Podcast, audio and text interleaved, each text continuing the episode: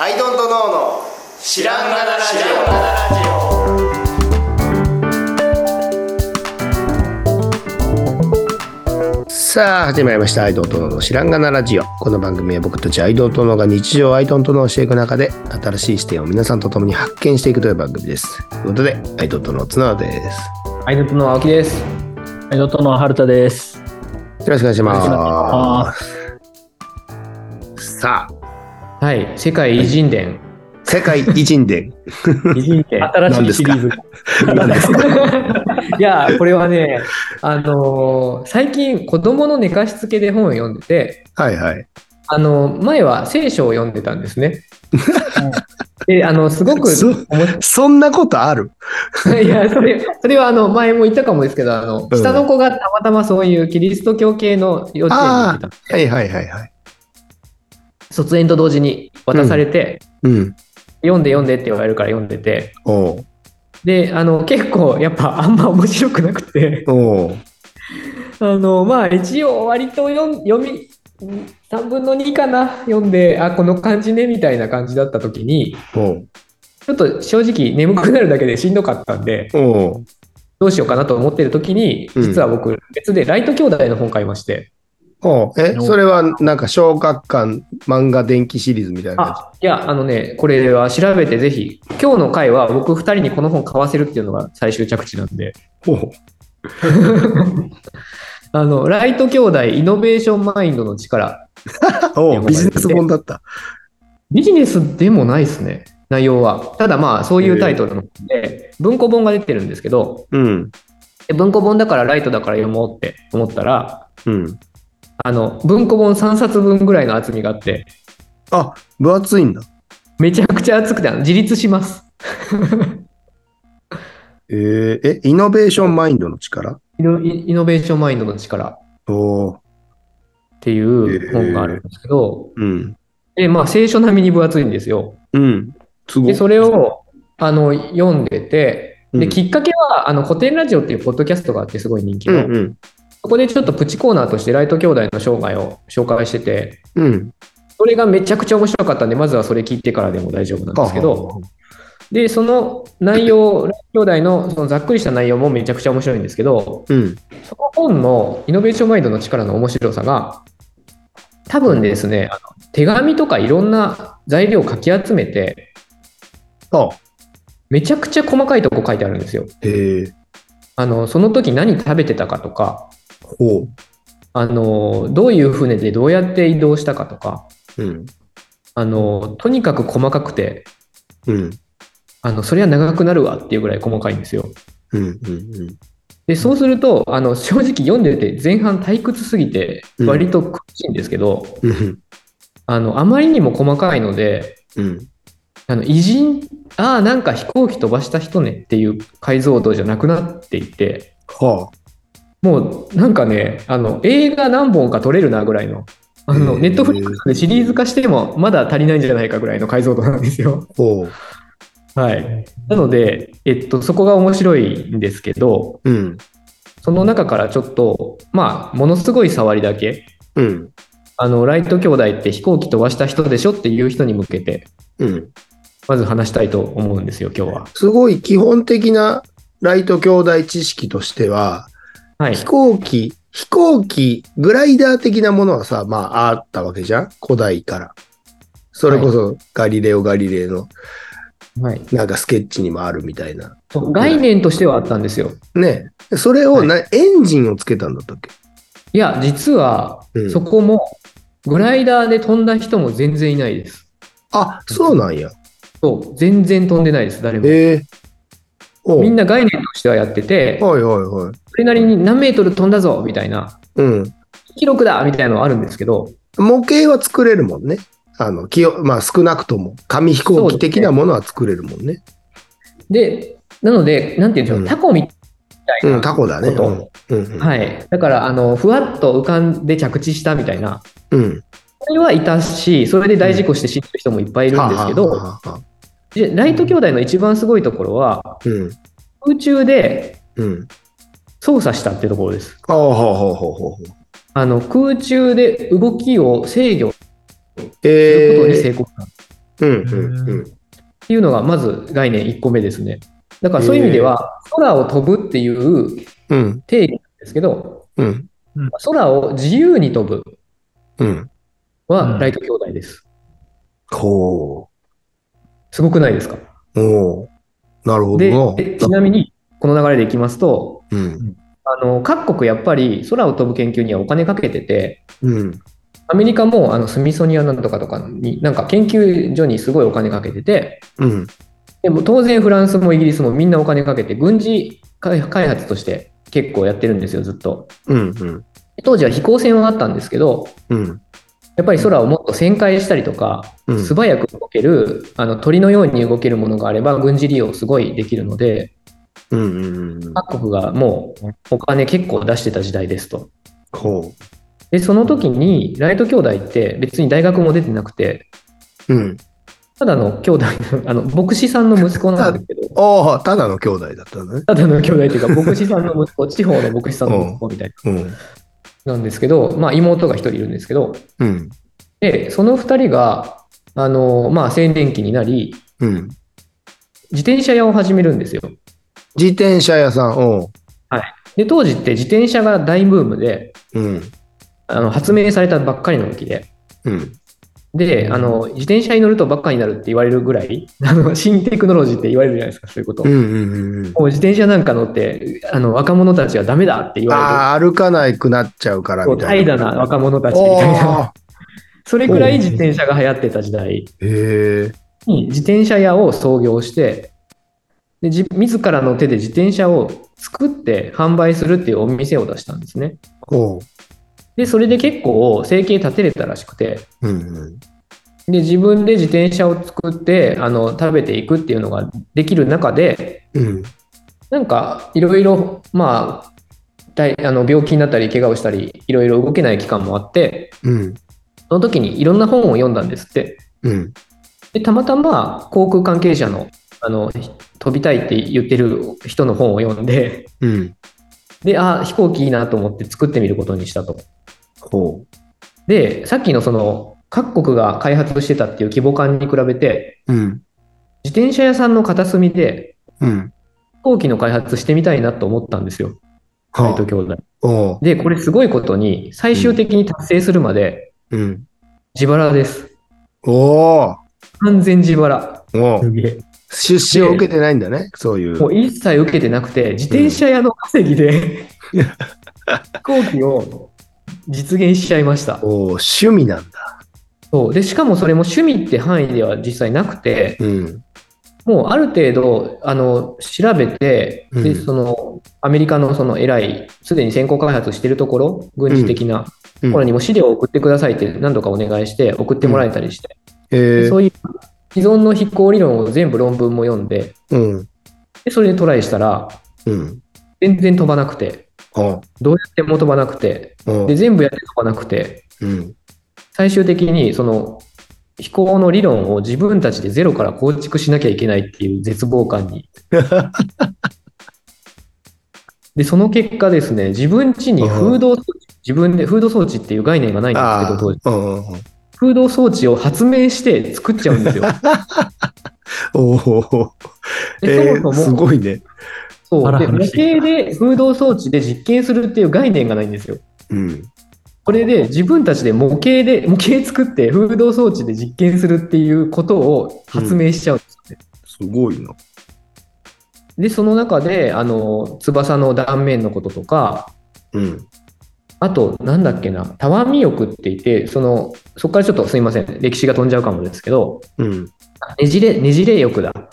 要は、ライト兄弟の、えっうとん飛行機って、翼が柔らかいんで、布とかあなんで、ああ翼をねじることで、うんうん展開ができるようになるっていう発明があるんですけど、うんうんそれがあの空を自由に飛ぶことができる、もう最大の発明なんですけど、ねじることで左右に曲がるってことそうです、そうです。ああへえそれまでの飛行機の概念は、うんそのグライダーみたいな完成形を作ってうん飛ぶ。で、結果、風向きによって墜落するみたいな。ああうんそうあの完成したものに乗るみたいなイメージ。うんで、まああるいはもっと違うので言うと、羽ばたく。鳥の真似をして話すみたいなのもあるんですけど、基本的に、えっ、と、風、なんだろうな、あの、できたものを飛ばすっていう発想だったんですって。うんうんうんうんだからあ、いかに安定させるかっていう課題に向かってたんですって。うん、いかに硬く作るかっていうか。そういうことですね。うん。で、ライト兄弟がもう発想の転換で、うん。不安定をその場で制御するっていう発あ想の転換あああ、なるほど、なるほど。で。かつ、ここ重要なのが、うん。そのためには機械じゃなくて、うん。乗り手が熟練しないといけないってことに気づいて。ああ、なるほど、だかならるほど。そうなんですよ。あの、練習をするんですよ。うん。あの自転車の乗り方みたいなもんで、ちょっはいはいはいはと自転車屋もやってたから、い。うん。自転車屋にあの修練修練が必要なように、うん。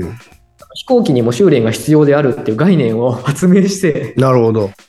で、飛行機の開発と同時に常に自分たち自身が飛んで練習をするっていうことも課してて、へえ。っていう、もう、あの、いくつもの発明がうん。あるんですよね。で、その活動をするにあたって、自分たちの、えっと、地元ではできないので、やっぱり風が強くて広い場所がないとできないよねってなって、うん。うん。キティホークっていう場所に遠征に行くんですけど、おう。それもそのキティホークにたどり着くためにいろんな人に聞いてもらったりめちゃくちゃあるんですけど、うん。その遠征に行った先で、まあ自分家じゃないんで、うん。あの、まず小屋を作るのも自分でやってて、おう。でそこであの、小屋をね、建てるんですよ。 あの、キャンプを。おう。でそれでそこでね自炊するのも自分でやってておう。とにかく兄弟2人だけで全部やってんですよね へえ。でそのキャンプ場で雲が真っ黒に覆われるほどの蚊蚊の大群に襲われたりとかおう。あとキティホークに行く途中の船で嵐に巻き込まれて死にかけたりとかおう。そういうレベルのことを常にずーっとやってる2人でへえ。それらを全部2人で乗り越えてしかも自腹でで発明後飛行機ある程度飛べて旋回もできてって後もうん。誰も信じないんですよそれを。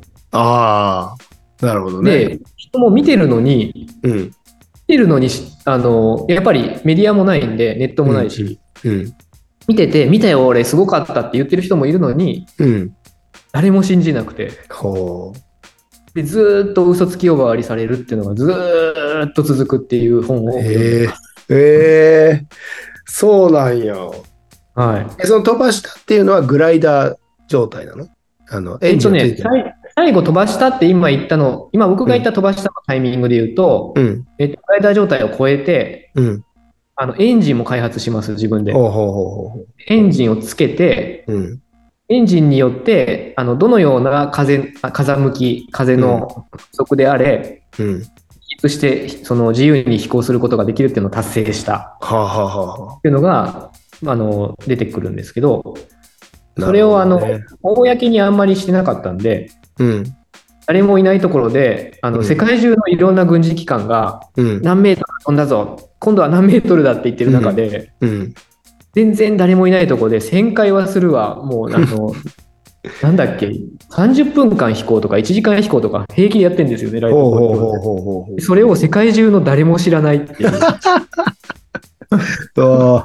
すげえ、このガ村のレージブランドみたいな感じやな。そうなんですよガレージブランドだったんですよライト兄弟本当にすそげうえ。でガレージブランドそうでえ発明も成功してるのに、うん誰も評価してくれてないんですよそうだね。お金がないから別にその、ね、広告打てるわけでもないしとか。そうでその危機億遠征でその開発するっていうのもお金尽きちゃうから、うん。うんあの地元に帰って自転車屋で自転車めっちゃ作るっていう期間もあって、すどげえんだけ売な。れてんだっていう話なんですけど、自転車も。へーだから自転車も良かったんでしょうね。ああ、そうなんだ。注文がつかないぐらいで、発注が。なんか、鳥人間コンテストみたいなさ、感じでさ、はい自転車、あの、いや、でもなんか昔の映像で見たような気もするんだけどさ、自転車でさ、は、こう、漕いで羽バタバタさすみたいな、昔の映像で見たことがあるよ、ね、あ りますよ。ね。だから自転車屋とそういうマインドって近かったのかもしれないですね。そうだよね。うんあ、そうそう。ちなみにさっき僕、ガリレオ・ガリレイって言ったけど、レオナルド・ダ・ヴィンチの間違いでした。は い。レオナルド・ダ・ヴィンチでしたね。昔のね、昔飛行機とかヘリコプターとかね、こう概念を考えてた概念としてはそうなんですよね。ただ、それを本当に実行できたのはライト兄弟で、ていうところが僕はびっくりだ。あの、なんかずっと積み上げた中に、うんなんか転換点としてたまたまいたのがライト兄弟かなと思ってたんですけど、うんうんうん。読めば読むほどね、異常にな失敗してもへこたれないし、誰にも評価されないのにずっとやってるし、うんお金ないのにやってるし、すごいでなんすか。どうかしてるんですよね。えーでもまあ、やがてそれは商売にしようということを思ってないとできないよね。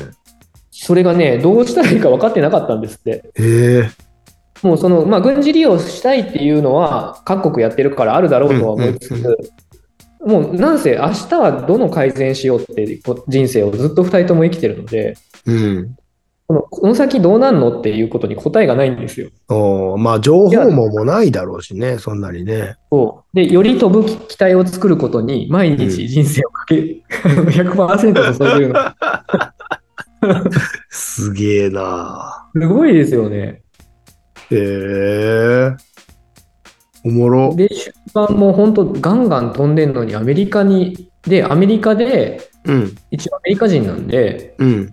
軍事利用されるならアメリカの方がいいなと思って、アメリカの軍隊に売り込んだんだけど、うんうんうん。あのそんなデマはやめてくださいって返事が来たりとか、おうあのもうかイギリスからも声がかかって、フランスからも声がかかってて、うん。で最初、フランスから結構、もううちで取り扱いたいっていう商社が現れて、そこから結構、トントン拍子に、トントンっていうか、まあ、おあの実現に向けて、公開飛行に向けて進んでいくんですけど、ほうほうほう。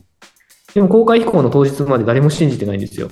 ええ新聞でもなんか世界一の嘘嘘つきだみたいなほあう。の、フランキー野郎ってずっと書か書かれ続けるというですね。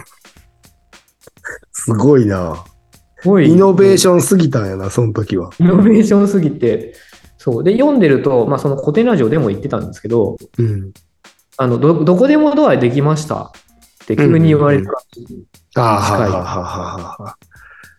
はあっていう。飛べるわけない。みんな、あの、と空を飛ぶことに関しては、全員が笑い物にするっていうのがもうベースにあったので、ええそれに取り組む時点でもう、うんはってどうかと思うよって言われるのがベースだったって。うんうんうん。それくらい、本当どこでもドアとか4次元ポケットぐらい、えはあ、マジで言ってんのって いう、がずっと続いてて、えで最最終というか、ある日、公開飛行でそれをひっくり返すわけですね。えいきなり、ほうほうほうほういきなり旋回するわ、8の字飛行するわ、とかで、ええというのを読んでます、今。すごいやん、兄弟。兄弟。で、何より多分、角田さんにも、春田さんにも刺さってほしいのが、この自転車屋の自腹っていうところ です。本当だよね。本当だよね。で、出資も断ったんですって。ほ一う。な応、んそういうなんぜ変わった人がいて、うん。出資しようかみたいに言ってくれる人もいたんですけど、やっぱ自分たちのペースでできなくなっちゃうから、ああ。うん、もう、それですごい低予算で実現しちゃったえっえていうですね。すそういうごい。感じでしたいや、見習いたい、それは。ですよね。うん。そういうことがしたいね。うん。なんかかっこいいなと思って。ええそういう現代ライだト兄と弟がねいなかったら、そう、うんあの、飛行機がなかったら物流網もなくて、うんうん。どうなったんだろうって、まあもちろん戦争をね、悲惨にしたのはあるんだけど、うん。空を飛ぶ機会がない世界線があったかもしれないと思うと。確かにね、船最強っていう。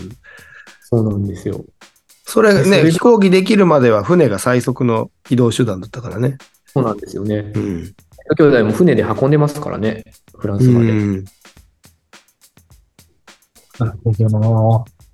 すごいなすごい、フランスに運ぶ時も、なんかうん届いたらボコボコのベコベコに折れてて全 部。ふざけんなって調べ苦た難ばらっ、かりじゃん。うん。そう調べたらね、税関がぶっ壊してやがったっていう最悪な、なんで最悪な状態でした。いや、なんかし、なんかミスでって書いてあり ました。えー、税関がプロペラのシャフト折るとかどういうことだろうと思うんですけど、えー、もうすごい苦難ばっかりで、ずっと一人とか二人でやってて、でたまに手伝う人は、あのいるんですけど、うん。もう本当にたまに近所の人が手伝うみたいな感じで、うーん。でなんかすごいいいやつなんですって、二人は。おうなんか困ってる人がいたら絶対助けるし、おう真面目でいいやつなんですって。 どんぐらい、19世紀ぐらいの話 ?1800 年代。いつだろうすいません。肝心のそこを見てないや。ねえ、なんか、そんな、何と並んでのは話なんだろうって思うけどね。ああ、確かにそうですね。うん時代的にいつなんだろう。確かにちょっと、来一番肝心なそこを忘れてました。でも、白黒映像だよね、やっぱね。白黒ですね。で、どう、映像は残ってるから、あれが、え映画なのか、テレビなのかわかんないけど、映画かなあの、映画というかね、フィルムの動画かなわかんないけど。なんか早回しの白黒みたいな。ねえ、そうそうそう。で、なんか、あの、ズボンにこう、なんちゅうのサスペンダーつけた人たちが、なんかやってそうな。なんか、その映像も、写真を新聞記者が最終的に追いかけるんですけど、終盤になったと、うん。なんか、新聞、取材来てほしいのに、うん。なのに、あの、なんか、ライト兄弟は散弾銃でうん。記者を追い払うっていう噂を勝手に立てられてて、な、なんなんその、周りが記、者がめちゃくち周ゃり遠くとかからが足引っ張る感じ、なんなんだよ。それ ねで、記者が望遠レンズでめっちゃ撮るから盗撮しようとするみたいなことがあったりとか。へえ。なんだろうね。ちょっとやんちゃな子だったのかと思っちゃいますよね。 いや、めちゃくちゃシックでいい人なんですけど、読むと、写真見ても、なんか、すごいシュッとしてて、えうんーでもう、あの、ちゃんとまともに喋った人は、もうライト兄弟のことみんな信頼しちゃうみたいな。もう彼の目を見て、僕は悟ったってみんな言い出すみたいな。へえ。でも、要要は、ものづくりがめっちゃ好きで、ああ。もうとにかく自分の手を動かして全部自分でやりたいし、うんうん。それによって発明を達成するっていうことに、もう、情熱がありまくる人って、うん僕らも見ると胸打たれちゃうじゃないですか。うん。多分そういうタイプだったっぽいですね。なるほどね。今、さらっと AI に聞いてみましたが、1903年に、えー世界初の有人動力飛行に成功したということですね。なるほどだから結構最近ですね。です100ね年ちょっと、120年か、ちょうど。えー、偉大ですよ。ウィルバー・ライトがお兄さんで、オービル・ライトが弟です。それはなんか知ってるわ。 そこそこら辺までは知ってんねんけどな僕、どっかでし製品にウィルバーとオービルっていう製品名つけたくなってますも ん、今。もう今子供生まれたらウィルバーとオービルだったかもしれないです。 本当に。それくらいちょっと惚れ込んでますね、今。えー、す素ごい。晴ならるしいなと。ほどね。うんライト兄白帯弟の。まま黒帯を倒したわけですよ、彼らは。ああ、そうだね。なるほどね。最先端のグライターパイロットでもありますって書いてあるから、さっきの青木さんの話だけど、やっぱりこのちゃんとパイロ飛ットとし行て機、も、うん。ちゃんと飛べた後は、うむく、んむくわれたんですか、いやそれがね、まだ本では僕たどり着いてないんですけど、うん。はい、特許でめちゃくちゃされてアメリカに。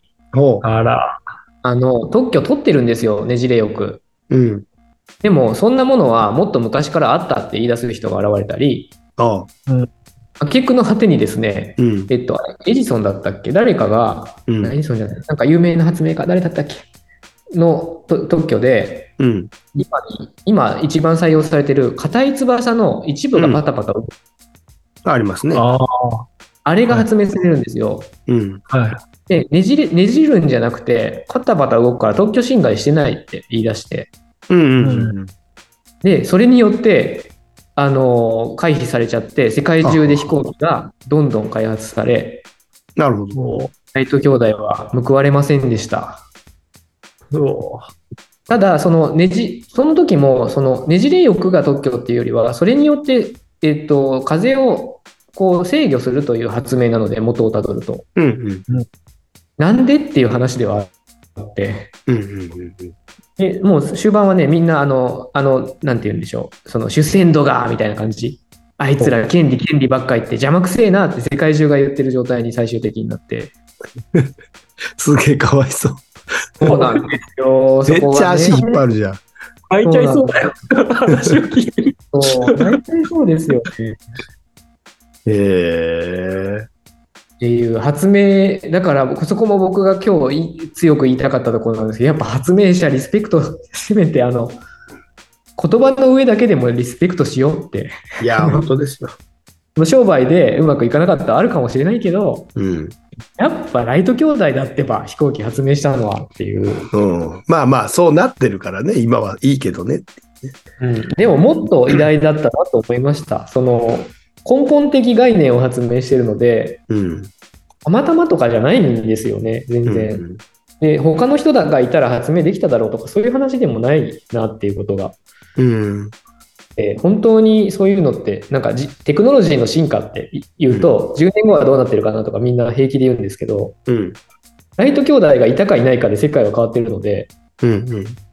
時代によって変化するんじゃなくて人なんじゃねえのっていう その、うっんうん。て思思いたいなってその人がいなかったら成り立たなかったってことでいいんじゃないって 僕は思いたい。ね。と思うぐらいライト兄弟が熱い昨今です。 なるほどは。い素晴らしい。いい、いい、もうなんか、本を買わすって言ってたけど、買わなくていいぐ らい。いやいや、もっと、 もっと細かくいろいろ書いてある。出た。出た。もうこれで買わなくていいや。あちなみにそのエエピソードいくつもあるんですけど、うん。兄弟はあのん一人乗りの飛行機を作ってたんですね。はいはい。途中から二人乗り作るんですけど、うん。絶対一緒に乗らなかったんですよ。ほほなぜなぜかっていうと、う。うん。どっちかが死んでもいいようにうんうんうんうん。っていうのを毎飛行ずっとやってたって言ってました。えその飛行で死ぬかもしれないっていうのをずっと積み重ねてるんですよね。ー、えこのー、スタンスでやれますっていう。 他の研究機関はパイロットと開発者分けてるんで、うん。そのシンガーソングライターというか、 そのうん。トップ人でもあり開発者でもあるっていうのはライト兄弟なんですよね。なるほどね。面白い。などなど見習うべき点がいっぱいあるので、なるほど。ライト兄弟イノベーションマインドのちく力 うん。読んでを買うか。てかこれね、映画にしてほしいなと思って、ああね映、画あっても良さそうだよね、そんな絶の。対映画にしたらね、面白いエピソードしかないんで、うん。やんないのかなっていうぐらい面白かったですね。なうん誰ですかね。ゴズリンングじゃないですか。 ああ、誰だろう。ブラピですかああ、でもな、ブラピの年じゃないですね、もう。ゴズリングとマットデーモンじゃないですか。おっさんじゃないもっと若いじゃないそうですね。もっと青年期ね、若い頃から始めてほしいですよね。私、若い俳優か。いや、ライト兄弟、今こそやってほしいな、映 画。 え、でもその、ま、そその本、う結構売れてんですよね、きっと。そうやって売れてるます、売れてます、売れてます。え可能性、なんかありそうな気しますね、なんか。ねえ可能性ありあるなら、ぜひ、なんかちゃんとやってほしいですね。えうん。監督、誰にします監督。とか考えちゃいますね。逆にあれですよね。あの、スパイダーバース的な。そうですね。ノリ軽くしてほしいですね。ちょっと重たいんで。ああのクリクリストファー・ノーランとかのちょっとなんか重たいかあ。あら、あちょ。っとこうもういっそジョン・ファブローでいいやとかね、あそういう感じでいきたいですね。クリス・ノーランとかみたいなね。いやいやいや。いいですね、でも。なるほどね。 でも、あの、本読んで泣けますよ。本当に。いいね。朗読しながらちょっと3度ほどもう泣きかけてますもん。それを、ね、それを寝かしつけに読むっていうのは すごい。 なんか特にね、あの、ライト兄弟のこと褒めてくれる人が全然いないんで、おうちょっとたまにね、褒めてくれる人出てくると泣いちゃいます、ちょっと。なるほど。で褒めてくんないんだろうな。 そうなんですよ。誰も、ねなんか、非変人扱いとか、バカにしたりとか、ずーっとしてるんですよね。へえなんかさ、その、別にその、それ以外が全然ダメな人でさ、なんか、わけわからん研究ばっかやってるっていうよりは、ちゃんとその自転車屋で成功してるし、そうなんですよ。別に変な人ではないじゃないですか。めちゃくちゃ紳士だし、人助けするし、そうなんですよ。それで、なのにだから近所の人はね、みんなライト兄弟のこと大好きなんですよね。へえあで、メディアでずっと叩かれてるっていう、ほうそういう現象がずっと起きてて。やっぱ自転車に乗るとバカになるからじゃな ああ、そうかもしれないですね い。。そこのマイナス要素をゲームばっかり開発してっていうみたいなね。いやーでもとりあえず本を買う手前で古典ラジオっていうので、うんライト協会の会があるん で、なるほど。それは寝ながらでも聞けるんで、はいはいす。ごいおすすめです。聞いてみよはい。う。はい。ということで、じゃあ今回は、なんでしょうね。ライト兄弟っていうことライでトす兄か弟。はい。はい。ということで、お送りしました。ということで、今回この辺で、ありがとうございました。ありがとうござい。ました